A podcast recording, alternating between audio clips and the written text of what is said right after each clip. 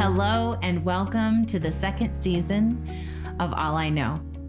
My name is Jen Winkleman, and I'm your host for this time where we gather together as if we're around a little campfire and we're there to listen as everyday people tell us some of their stories. Here at this show, we believe that behind every single face, there are stories. And in every story, there are lessons for life that are waiting to be learned by the rest of us. So today, our guest and I will have a largely unscripted conversation, aside from the anchor questions that we use to get into our interviews. And then, as our guest story unfolds, if you and I choose to do so, we can catch the truth and knowledge and wisdom that's being shared with us like little fireflies in a jar and then use that as light for our own paths in life. Thanks again for being with us. This is All I Know. It's Jess and Jen. We're sitting together today because we are recording the very first episode of our second season, which is just unbelievable that we're already embarking on season two of this project. But we're really excited to bring season two to you. And it's ironic because we launched this podcast in 2020, right at the height of the pandemic. And we are recording the first episode of season two on the last day of 2020. So I hope by the time this episode actually airs, because it'll come to you in the next four to six months, hopefully we all feel really, really differently about the world by the time this is heard publicly, right? I hope that we're not wearing masks by the time this is published. Me too. I wonder if that's like a legitimate thing to be wishing for. Probably not. Probably not. Actually, I don't mind wearing masks, but I'd like to be at a point. I'd like to feel comfortable getting on an airplane by the time this is published. I'd like to go somewhere. Well, it's going to be really interesting to see where we are when this airs. Because today we're kissing 2020 goodbye and telling it not to let the door hit it on the ass. right? I love that expression. I know it is pretty funny. Don't let the door hit you, or the good Lord split you. Ooh, that's even better. so uh, today's episode actually is going to be a pickup from our final interview in season one, which was uh, part of my story, and uh, try to expand a little bit on what we started discussing during my last interview. Let's get into it. I am so excited. Oh gosh. Well, actually, we should say this is actually the second take. Yeah. This is it's the second take. Yeah. This is the second take. We had a technical issue um, last time we tried to record this interview, and so, ugh, it's a sign that I'm supposed to keep my trap shut. Okay, so Miss Jen, tell us who are you? Uh, coming out of the holiday season, I feel like a lot of who I am, I've been thinking about in terms of the roles that I play. Being a daughter, being a sister, being an aunt, being a godparent.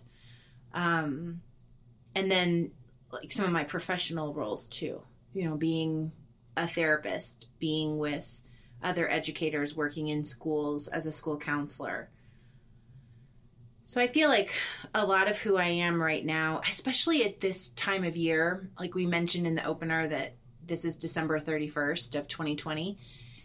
And I always get really reflective at the end of the year. I think a lot of people do, but whenever we're rolling from one year to the next, I'm always thinking about what's behind me and thinking about what's to come. My birthday is really close to the new year. So it tends to be a very contemplative time for me. And so I have been thinking a lot about the parts that I play. And that's definitely a big part of hmm. who I am.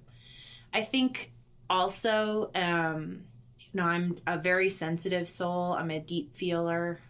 Um, and that lends to, you know, a lot of uh, thinking and kind of running around in my own head on any particular topic that I'm that I'm trying to like work through.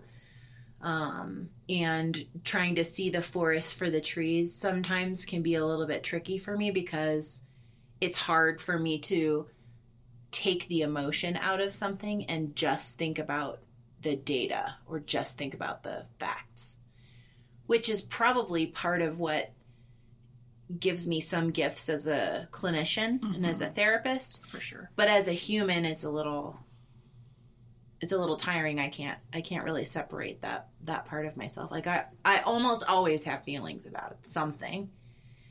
And whatever the feelings are are usually maybe like a little bit magnified maybe um, because of my sensitivity. Do, I don't know if you remember me saying this to you years and years ago that your emotional baseline just runs in third gear. Not that it's a negative thing or not in a I bad way. I totally. Don't remember that. You don't remember it? No. Okay. But it's, Really? this feels new. But yeah, go Okay. ahead. that like if most people are in first or second, you feel emotions the way that you move through the world is very much driven by emotion as opposed to someone like somebody who might be driven by logic or somebody who's driven by avoidance.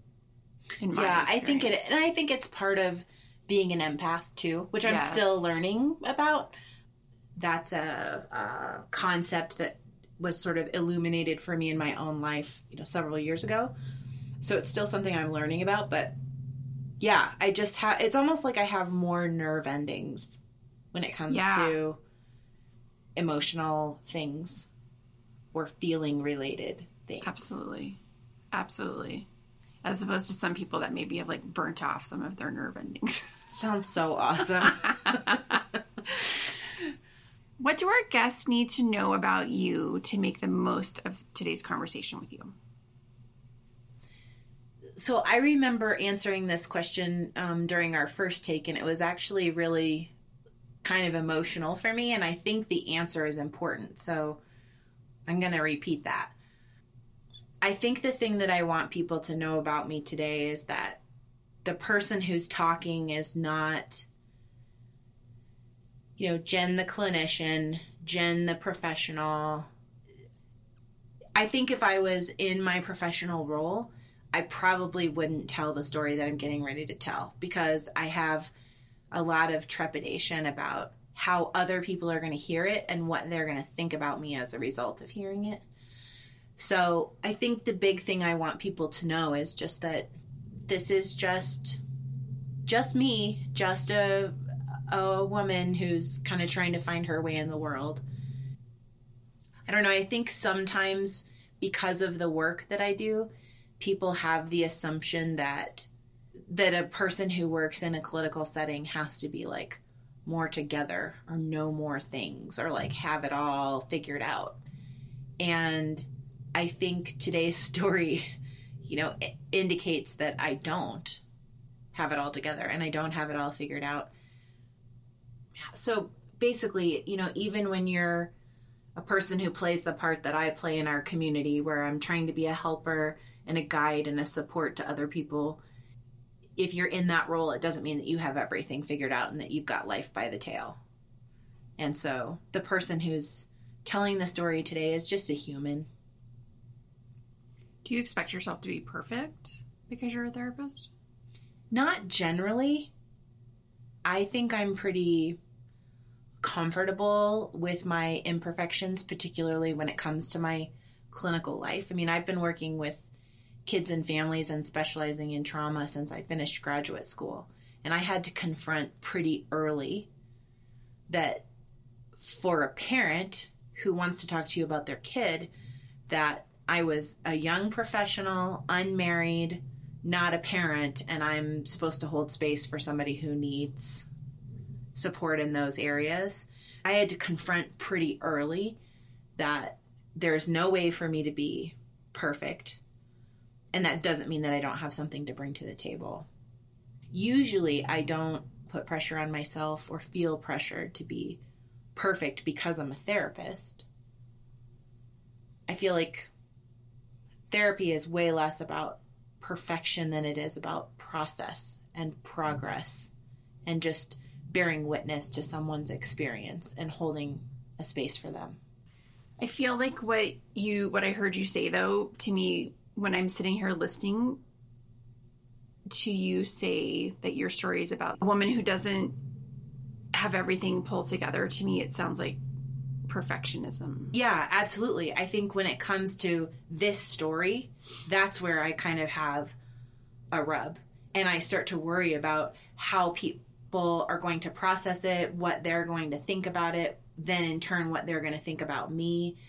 And even though I don't have the expectation of myself to be perfect or like above humanity, above my humanity, I, I could imagine that there are some people who would expect that I should. Does Okay, that make so- does that make sense? Yeah. After after we have gone through this, I would I want to know if you're concerned about sharing this story because you're worried about not coming across as perfect and folks judging you because of that or if it's about vulnerability or I don't know if I can tease that out. I would say No. I would say both. But I think part of what's so powerful about this project, separate and apart from me, but just in general, is that you know, people are offering the more private corners of their lives for other people to hear and look at and relate to. And I think part of human nature is to judge. And so when I'm offering myself in that way, it's hard not to think about how will this be judged? what will those judgy thoughts be Yeah. others? Yeah. Yeah, you know, you have no control over that, but you're kind of I can't help but think about it and be trying to figure out how can I mitigate for for harsh judgment. Yeah. I don't know that you can mitigate without minimizing though. I don't want you to minimize the story. yeah i don't I, I don't know how to i don't think i can mitigate for it either but i think it's a natural part of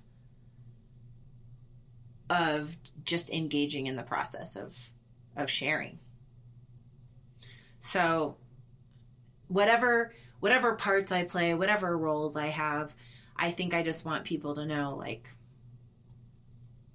all of that aside you know today i'm just talking as a person i'm not talking as a master's level clinician who specializes in children and families with developmental trauma. Do you know what I mean? Yeah. Like you have different expectations of people based on based on the part that they play and perhaps the expectations of me with that title or those credentials is different than the expectations of me as a human. And today you're going to hear from the human. Oh my gosh, I'm excited to hear it. Would you describe your life as being ordinary or extraordinary? I am still in the same place with this question as I was when we did the interview for last season. And I think that's part of what we like so much about our anchor questions is that the same person can answer them and over periods of time sometimes those things stay the same and sometimes they shift. This is one that stays the same for me. I think my life feels very ordinary and looks very ordinary from the outside, but I think that the truth is that it's extraordinary. And a lot of the reasons why go to some of the privileges that we have in our country, in our culture, with my upbringing. You know, if we hold my life up against the world population or, or my same age counterparts across the world, I think I have had access to some pretty extraordinary things that not everybody else does. Tell us more about what makes it extraordinary then. Well, I think I mentioned in the last interview the access to education I think is extraordinary. I mean, just the fact that I've been able to pursue higher education and to go beyond my public education, that's a big deal when you look at the global population. Also, travel. I I feel really, really lucky that both of my parents have a bit of an adventurous spirit in them and they they both approach travel very differently, but because they both love travel, I think that kind of was planted in me early. I watched them take trips and go on an adventure. And now that's something that I really love. Like that's one of my favorite things, especially as a as a single person. You know, I'm often trying to kind of mine out what are the things that make my life valuable and endearing to me when I don't have the things that I dreamt of or hoped for or prayed for in the life that I wanted to build. And like travel is one of those one of those crown jewels that makes me be like, yeah, life is good because I'm able to do that. I think travel is such a big part of your life too. Like it's kind of who you are.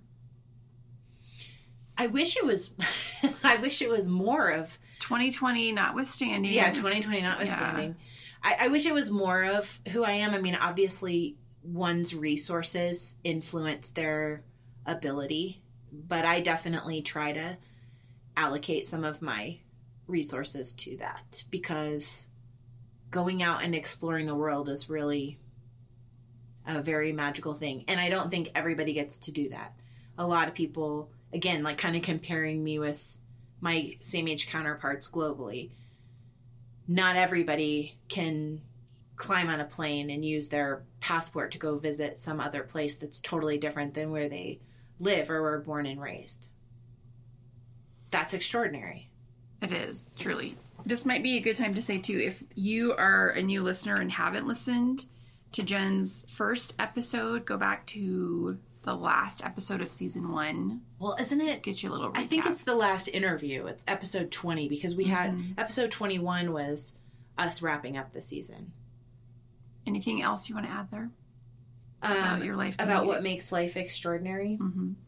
I think you and I kind of uh, went head to head about this a little bit in the last conversation. I don't know why it struck such a chord with you, but I still feel it's true that part of what makes life extraordinary is some of the things that I have been spared. And um, I think actually that will tie in to today's story as well, talking about being spared. I feel like over the years, and maybe it's the last, I don't know, 10 or 15 years especially, as part of popular culture, I feel like there's been so much discussion about gratitude and the attitude of gratitude and being thankful. And I mean, I'm ashamed to admit that sometimes that's hard for me because my brain really easily goes to what I don't have, what hasn't happened for me. And so I wonder if part of this like lens or this filter that I use about life now where I'm looking at what's been spared is I'm trying to help my mind see and appreciate and sink into the things that I have to be grateful for that I don't easily recognize. It's like part of how I coach myself to recognizing this blessing so it would be very easy for me in in the way that my brain kind of naturally works to feel, you know, really sorry for myself that I live in a starter home. You know, that I'm in my mid 40s and I live in a starter home and I, I love your house. I should have achieved more by now, right? Hmm. But using this other filter around gratitude and like things that I've been spared, if I try and look at myself not just keeping up with the Joneses in American culture and society, but if I look across the world, my starter home is a palace. And I'm so lucky that I haven't had to figure out how to live in and love, you know, no home with no with no roof over my head, with no sh- I don't. Does that make sense? Yeah, I mean, I think that's a very American capitalist, materialistic culture. Yes, we're raised and living in that you should be wanting to always, you know, have a bigger, better, more beautifully decorated Yeah, home. totally. Yeah. and I am a product of that and and wrestle it. So I think that might be part of where what I've been spared, how that is a blessing. Not what necessarily has happened, but what I haven't had to endure that so many other people have. I'm wondering if too that isn't an occupational hazard as a therapist. Could be.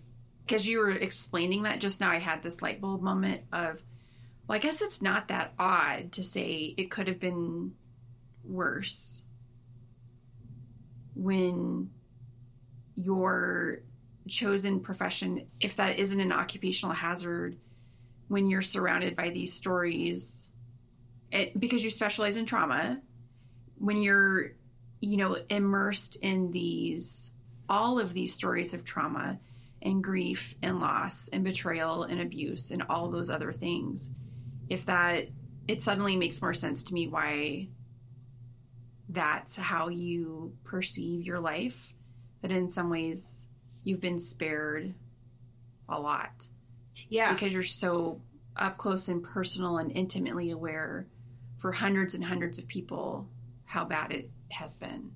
Yeah, I mean, I, I yeah, I think you very well may be onto something there, because I I do have a unique window, and so of course that would shape the way that I see things and the way that I process my own existence.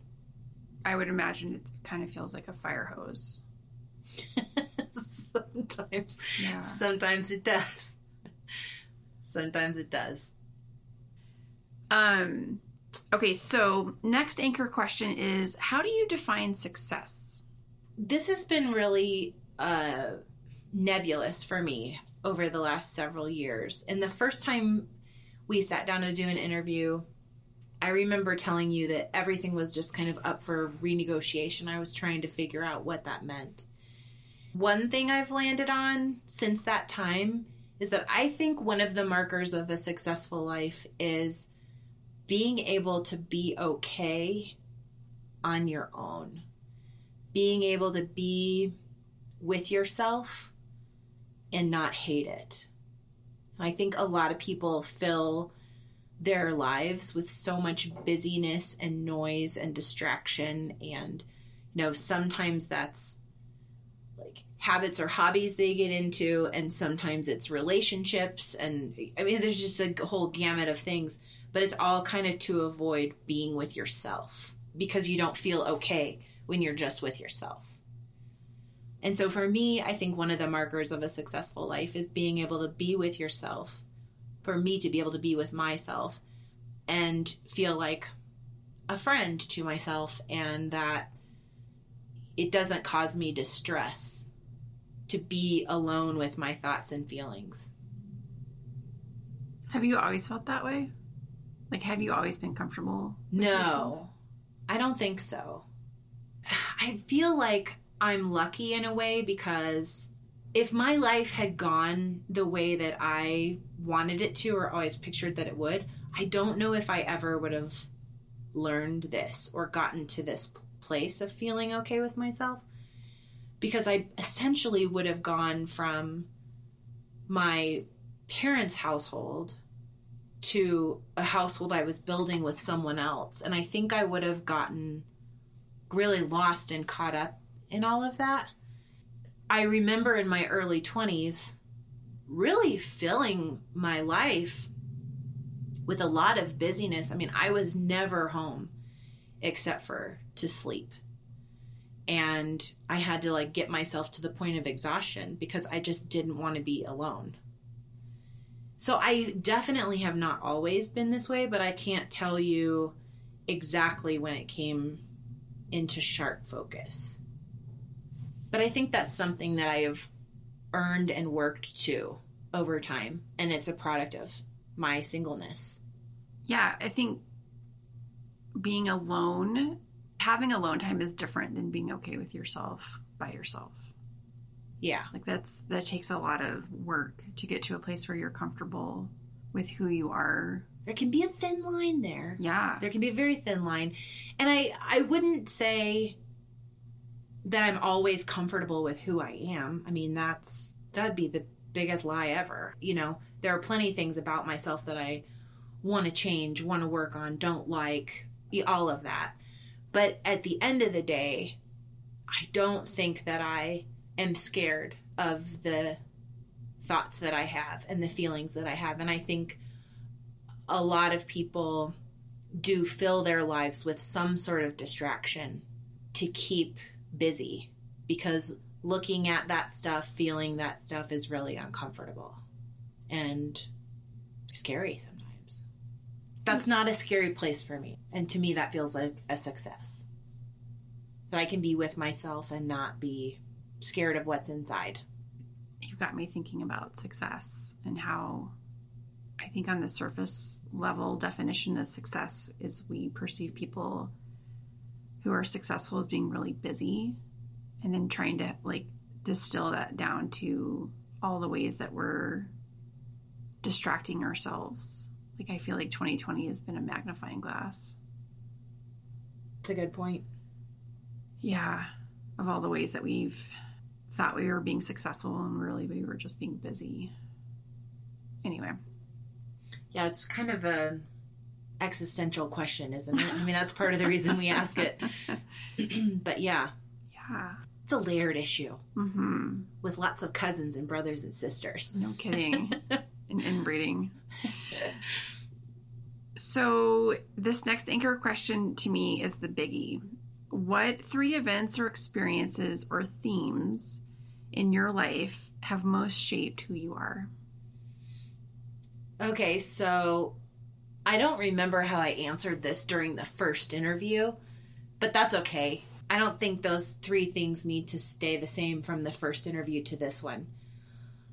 I know because of the conversation we had about continuing the heartbreak story that that's definitely a theme that we'll we'll touch on today because there have been a series of of heartbreaks in my adult life especially that I feel like have really shaped who I am. So we'll come back to that one. But the other two things I would say is I am in the process of saying goodbye to my childhood home. And that has had me thinking a lot about my childhood and my growing up years.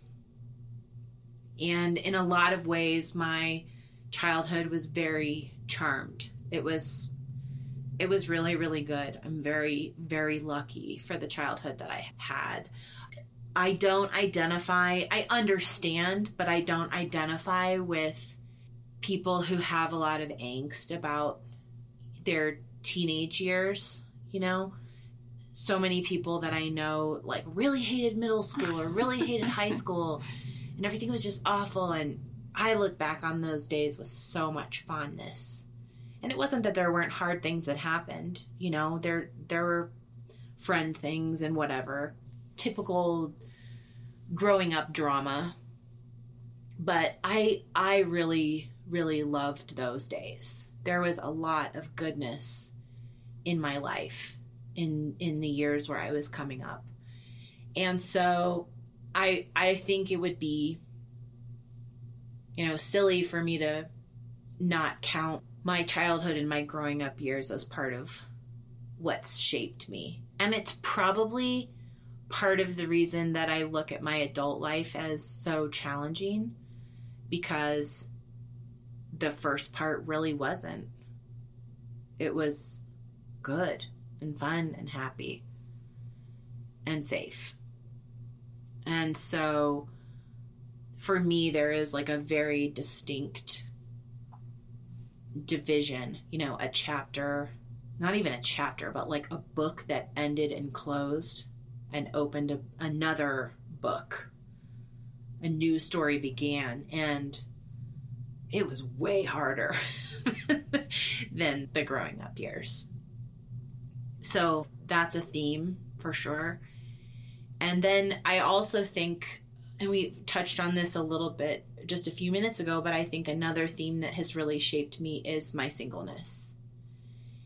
Not wanting to be single, wanting to be in a relationship and building a family and a life with someone, I think not having that, not having had that come to fruition, especially like in the normal time frame that that would happen for people, has definitely shaped who I am, how I look at the world, definitely how I spend my time. And so my singleness is a huge influence on my life. And for a long time, I really didn't want it at all. I hated everything about it. I had a horrible relationship with being single. And now it's a little bit gentler. I don't hate everything. And if that time comes for me where there's a partner and maybe a family to fold into, because I don't picture myself having children or adopting children at this point.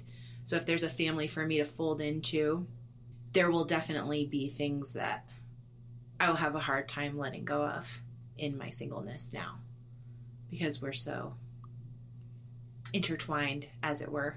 What would be hard to get let go of? Um, so one of my best girlfriends is also single, and we talk really regularly about how hard it would be to learn to sleep with someone. You know, I mean, I think sharing that, which is like a very basic thing, but I think sharing a bed, sharing a bathroom. Ew. I don't Overrated. know. I mean, we talk all the time about where we're kind of like making fun of ourselves. Yeah, I, I want a relationship. I want to be with someone. But they should really have their own bathroom. And then over the years, it evolves to they need their own bathroom and their own bedroom. We definitely should not, you know, co sleep. Then it evolves to maybe they should just have their own place, you know. so it's this, you know, funny little thing that we we sort of tease ourselves and tease each other about. So I think that would be something. You know, consulting somebody or looking at commingling finances is very uh I'm very tentative about that. I mean, like I said, my singleness and how I spend my time, I allocate you know, more hours and energy toward my friendships than I think a lot of my married friends do because they can't. So, how would my friendships change if I had to juggle? You know, it's all those kinds of things. I think There would be a lot to miss. married people kind of prune their friendships. Probably Yeah. because they have to. Yeah.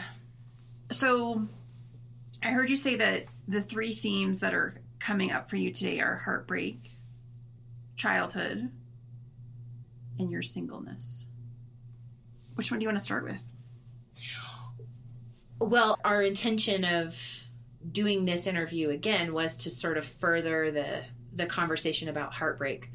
I actually had a conversation with a male friend of mine who who follows the podcast and we were chatting about my episode in that interview and he was teasing me a little bit about feeling like I didn't give up enough information, you know. He was like you you need to say more, you know, people want to know more. You've got to give more detail. And Thank you, male friend, because I feel you. I've been saying that behind the scenes the whole time. I know, I know.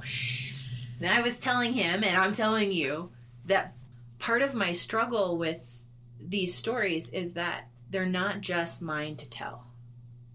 You know? Part of the story actually like has to do with other people and I don't what are you laughing at? because I so intimately understand that. And it, I'm sorry, this makes me really Oh. uncomfortable. No. So it's difficult to think about like how do I talk about this in a way that's true to my experience, but that doesn't betray someone else's privacy. You know? Especially in like a public way. There's it's totally different if we're one on one having dinner and talking about this stuff. That's very different than when you're having a conversation that you know is eventually going to be consumed by people that maybe you never even laid eyes on before. So I have that tension that I'm trying to navigate and deal with as I try and tell more of the story because you've been needling me about it. He needled me about it. and uh, maybe there are other people who feel the same way but just never said anything to my face. One thing I want to say is that there have been significant relationships, uh, and one in particular that I'm thinking of um, that's separate and apart from this heartbreak category because it, it was a significant relationship, but there was no, he never hurt me. So I don't think of him as a heartbreak. I think of that situation more as a heartache. And I think that was an important foundational kind of influence because there is a little bit of like a you know soulmate feel or like a Romeo and Juliet kind of feel to our relation. We were very young and I think that when you have that experience that's so like sweet and innocent and pure with someone, it's hard to never have it again. But it does sort of set your expectation that that's possible. I think this heartache relationship that you're talking about almost sounds like it set a foundation for you. You know, it was an early love, an early relationship for you. Well, we were friends for a long Mm. time and kind of had, you know, crushes, I think, on each other while we were growing up that we were never, you know, acted upon because of family expectations about when you can start dating and things like that. So it was never anything that was acted on. But I think that energy was kind of always there when we were when we were young. So we we had been friends for a really long time before we ever went on our first date. How long did you guys date? It was pretty short. In fact, both of our families had rules that we could not date until we were 16. And when he turned 16 before I did, and when he asked me out, I came home and told my parents, and they let me go because of who he was. Because they had known him for so long, they broke the the 16 rule. Wow. I know. It was, Wow. it was pretty major. That's huge. It was pretty major. Especially for your pretty conservative Yeah. parents. Yeah. Yeah, but they with with him it was okay. So we dated a little bit, but there was a lot of expectations from his family around not getting involved with any one person and really like dating a lot. Not we, we used to call it going out, like when you were committed with, Yeah. with one person. Their values really were like you're not going to go out with just one person. You need to date a lot of people. And for me that was, you know, kind of hard to to stomach and to deal with. I mean, I was just, you know, jealous of the other dates and stuff that he would have. So we dated for a little while um, on and off, but he was dating other people at the same time. And then we actually had another another round of exploring our our relationship. I guess we must have been like 21 or 20. It was in the middle of college for me. And our relationship was just not going to go any further than than it did because we had religious differences. Like we were both really firmly rooted where we were spiritually and there was no way for the relationship to progress or to continue unless one of us went the other's way and neither of us was going to do that. Because you're of separate faiths. I mean there's overlaps Right. But like But- different churches. Yeah, and we both felt really strongly rooted, you know, where we Mm-hmm. were spiritually. Neither one of you was going to convert. Yeah, we just we just couldn't. And so that ended up being kind of a a sad parting. Um, but the amazing thing about that relationship is that we have remained friends over the years. I don't I don't know if I said this before or not, but we've known each other since the seventh grade. And so the fact that we remain friends and I'm acquainted with his family and you know his wife and his children and good that we are able to have a friendship like we do. So that relationship is unique because we had such a special connection. There was so much innocence and purity around the affection that we had for each other. And he did not wound me. There was a sad end to that part of our relationship, but he didn't inflict some gigantic pain or betray me in any way. And we managed to maintain the most important part of our relationship, the friendship, for all the years that have followed. It's such a sweet kind of love. Yeah, it's amazing. It's Yeah. wonderful. I'm so lucky that I have that. Yeah. That's the kind of relationship I think you can reflect on, you know, in those odd moments. Because there wasn't betrayal or harm, neither one of you harmed one another. I think I don't think some- I harmed him. I don't know what he would say. Hmm. I can't speak for him. But on my Yeah. side, yeah. It sounds so sweet. Yeah, I think there was a real sweetness to it. Yeah. Okay, so that's the heartache. Yeah, part of your and just sort of illustrating the point that there were other relationships that were significant that maybe don't fall into this heartbreak category. As far as heartbreak is concerned, I think when we did our first interview, I identified four my parents' separation and divorce, and then three romantic Mm-hmm. relationships. It's interesting because I feel like they build on each other. Like in my mind's eye, when I think about the most recent relationship that fell apart, I feel like everything that happened before that is part of what got me to the place with the third relationship. I took some risks and some gigantic leaps of faith in the third one that I don't think I probably would have taken if the prior two serious relationships that I thought were going to end in marriage didn't unfold the way that they did. The first one is a man that I met between my junior and senior year of high school. So we were together the end of my high school and through college into the year after college. I did not remember how on and off we were until I found some journals recently. I've been doing this big clean out at my house, and I found some of my journals from college and was reading them. And I was like, astounded. I mean, this guy was breaking up with me every few weeks. Really? Yes. And I just kept pining for him and we would get back together and it was it was a very hot and cold relationship and I think if I had had more maturity and common sense, I probably would have let that relationship go a lot sooner than I did.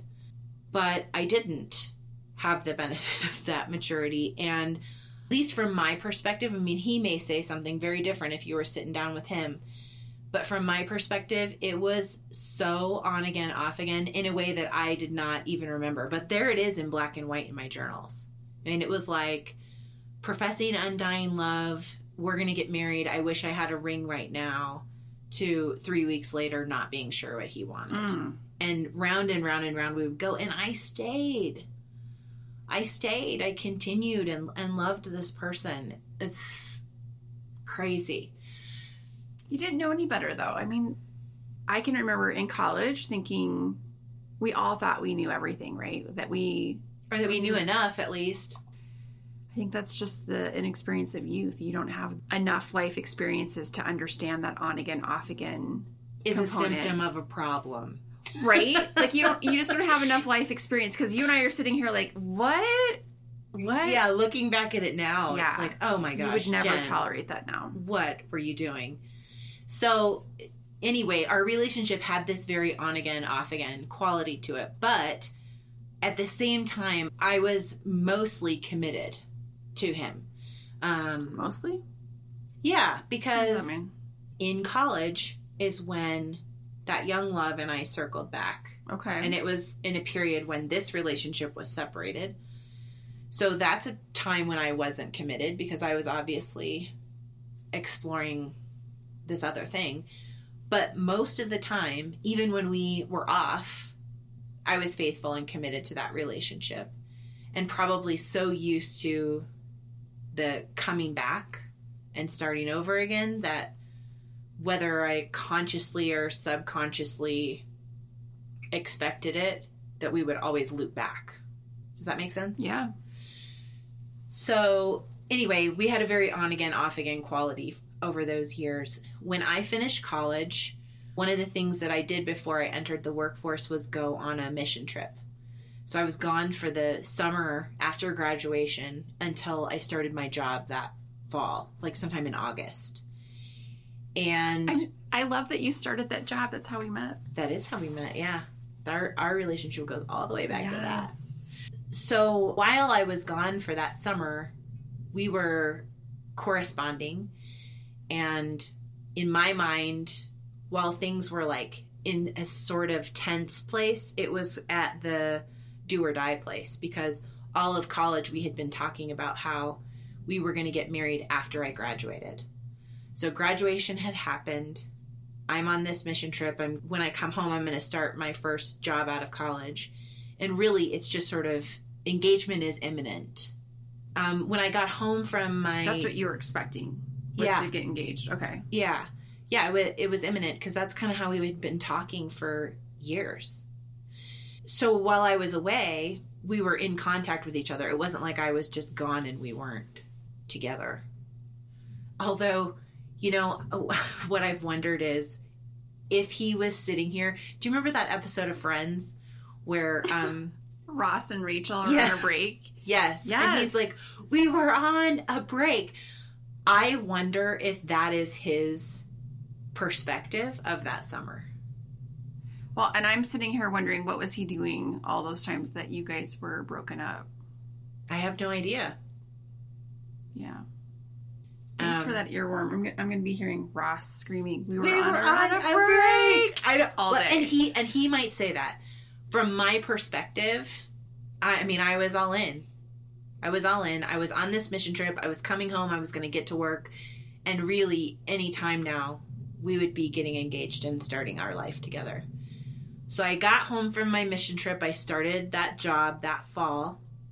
And things were really off between us from the time that I got home until the time that he ended our relationship in April. And so, what was that, like six or seven months where things were just, you know, off and not gelling? And I really took that on myself and thought, this is culture shock. Coming back from my mission trip was very, very hard. Starting my first job, not an easy place to work, as you well know. and there was a lot of baptism by fire in Yeah. terms of so in case you guys are wondering jess and i met working at a residential treatment center in the denver metro area for children with histories of abuse and neglect Significant histories. Holy jolly. They only came there because they were there was nowhere else to go blowing out every place else. so it was a tricky job anyway so i really took it all on myself that it was me you know that i was having a hard time adjusting to this job.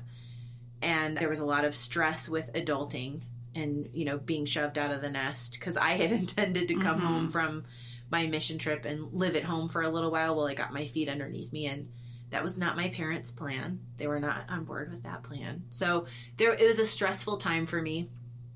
And i just took that on myself. But in the middle of the night that following april i got a phone call from this guy and he was very tearful and just ended our relationship without explanation.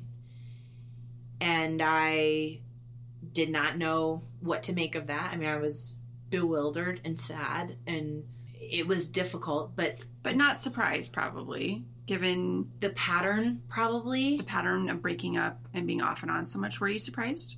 I don't remember. Okay. I mean, I guess there had to have been a level of surprise because, like I said, for me, our engagement was imminent. So there had to be a measure of that. But I don't know. I, honestly, I don't. I don't remember whether there was surprise. I was devastated, but I had no idea the devastation that was to come because what I felt that night in April was nothing compared to what happened the following year. Hey everybody, it's Jen, and I'm popping into my own story to push the pause button. This is where we have to stop for today, but I hope you'll join us for the next two episodes in this series where we'll pick up next time learning what was it that the coming year was going to bring with it that would have been so much more difficult than this loss that I was already facing. We'll see you next time. I want to thank you for listening in today. When our guests agree to be vulnerable with us and to share from the well of their life experience, one of the best ways that we can acknowledge that kind of courage is to communicate that what has been shared has fallen on ready ears and a heart that is open. So if there was something that struck a chord today, please interact with the posts on social media that are related to this episode so that you can let that storyteller know about the impact that he or she had on you. If you haven't connected with us already on one of these platforms, you can find us on Facebook and on Instagram under the handle All I Know Podcast. Please remember that the ideas, opinions, and views shared today belong solely to each speaker. And while we hope our listeners find fuel for working with in their own lives from every episode, it should be noted that this podcast is not a therapeutic intervention and it's not a substitute for advice or counsel from a mental health professional. All I Know is a production of Inward Bound, which is a private psychotherapy practice based in Denver, Colorado. And our team works primarily with children and their families that have been impacted by developmental or early childhood trauma. And we specialize in adoption and foster care issues. This podcast is produced by Jessica Barry Edelstein and me, with audio engineering by Craig Knapp. If you're interested in developing a relationship as a sponsor for this project, or if you're interested in being a guest and one of our storytellers on All I Know, you can reach us at all I know at inwardboundco.com. I'm going to give that to you one more time. All I know at I N W A R D B O U N D C O. And you'll never miss an episode if you visit the website so that you can subscribe or follow the show through your preferred streaming platform. And the way to find us on the web is to go to alliknow.podiant.co. We hope you'll join us for the next installment of All I Know. And in the meantime, this is Jen for all of us at the show reminding you catch all the light you can.